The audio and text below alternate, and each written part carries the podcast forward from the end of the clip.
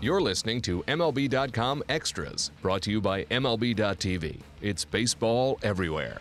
Hi, everybody. Thanks for tuning in. I'm Anthony Castrovince, and this is our weekly look at the Kansas City Royals with Jeffrey Flanagan. Jeffrey, uh, it's one of the most important stories in baseball, of course, the Rally Mantis, and you have been all over it from MLB.com.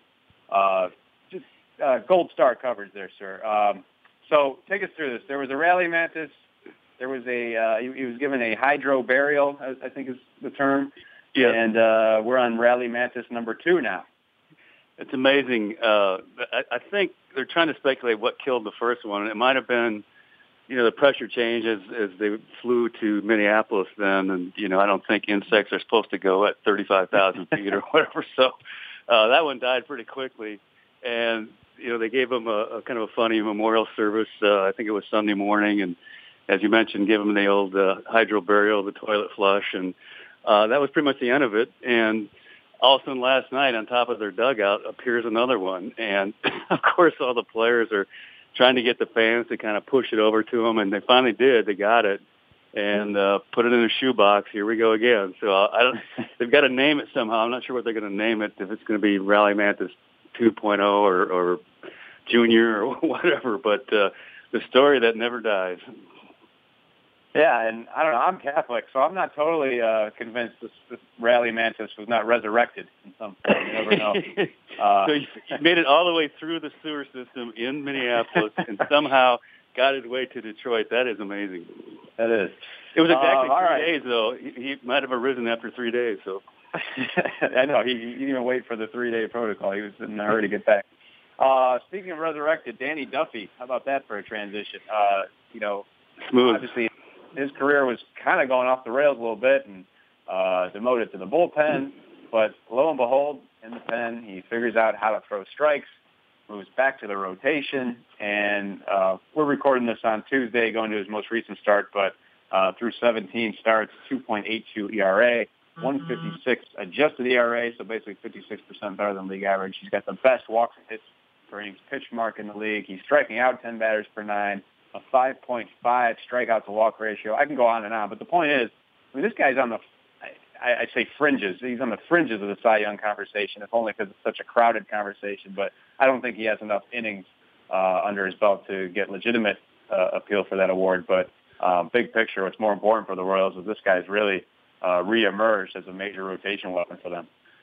Yeah, it really has, and uh, you know, it's really just come down to him simplifying his mechanics, which uh, he was able to do uh, basically through his bullpen stints and and also being aggressive. Uh, they talk a lot. They have talked a lot about him uh, when he was in the bullpen to, hey, just go out and win this batter or win this inning. And he's kind of taken that mentality uh, into being a starter now and just win every inning. And you know, don't save your so don't save anything for anybody later. Just win it now. And it's really paid off for him. Um, it paid off for another. Uh, former Royal Zack Greinke when uh, he did the same thing uh, many many years ago in, in the Royals bullpen and went in and just started attacking hitters and you know the next thing you know he became a Cy Young winner and and yeah it is too early probably to put Danny in that conversation but by the end of the year you know he, he's going to have enough innings especially since he probably he's going to throw a lot of complete games of the way he's pitching right now and uh, it's definitely going to be in the conversation by the end of September if, if all continues to go the way it is. Uh, of course, we got another guy here in Detroit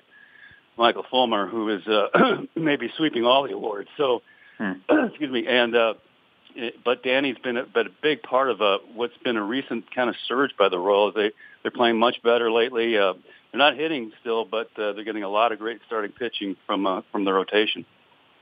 Yeah, they are. We'll run through those guys in a second. It, it is amazing to me to point out that Duffy ranks eighth in strikeouts.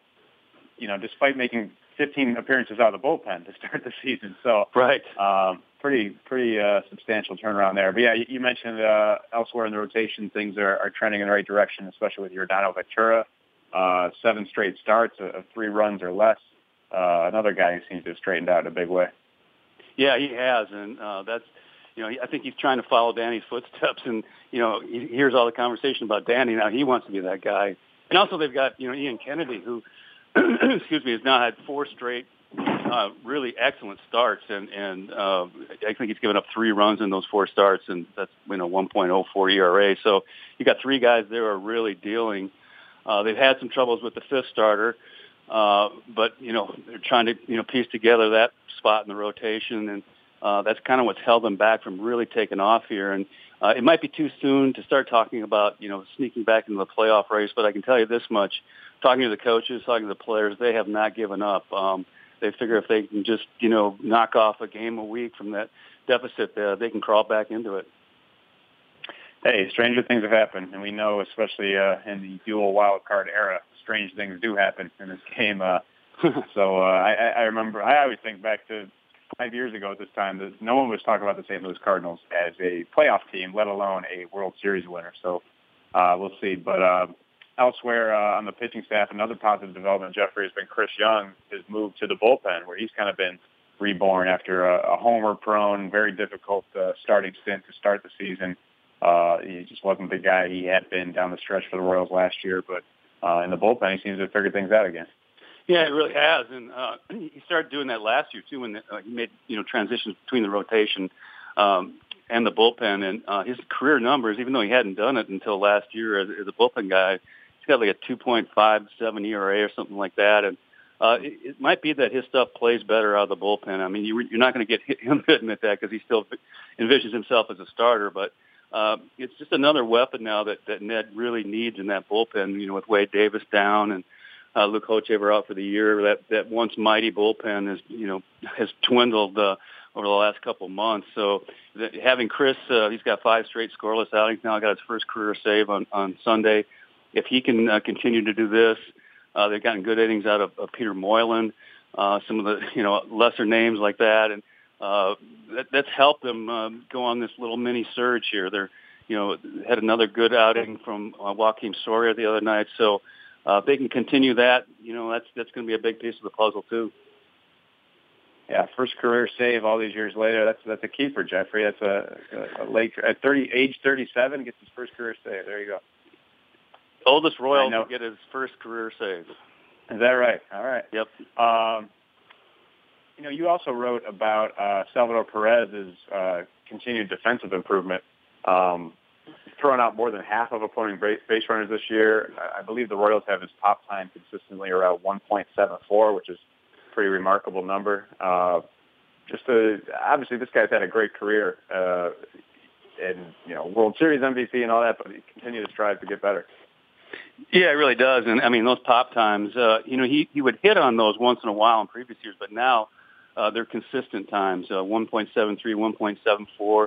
Uh, they were joking with Pedro Grifol, his, his catching coach, that he's going to be you know the first guy to break the 1.70 barrier, like it's the sound barrier. But uh, also, I mean, he's also throwing uh, his pop time is 1.82 from his knees, which you know is better than the league average standing up. So uh, those are some amazing figures, and uh, that's one of the reasons why he's throwing out the percentage of runners that he is. And uh, yeah, he's just, uh, you know, knock on wood, he's storming toward his uh, fourth straight gold glove. All right, there you have it, the latest word from Jeffrey Flanagan. I want to thank him for joining us as he does each week. And thank you all for tuning in. This has been MLB.com Extras, Kansas City Royals edition. MLB.tv Premium, the number one live streaming sports service, is celebrating 13 years. Watch every out of market regular season game live or on demand in true HD. Real time highlights, live look ins, pitch tracking widget, and more. MLB.tv Premium includes a free At Bat 15 subscription. Watch live baseball on over 400 mobile and connected devices. Watch at home, in the office, or on the go every night on every device. Blackout and other restrictions apply. Visit MLB.tv for details.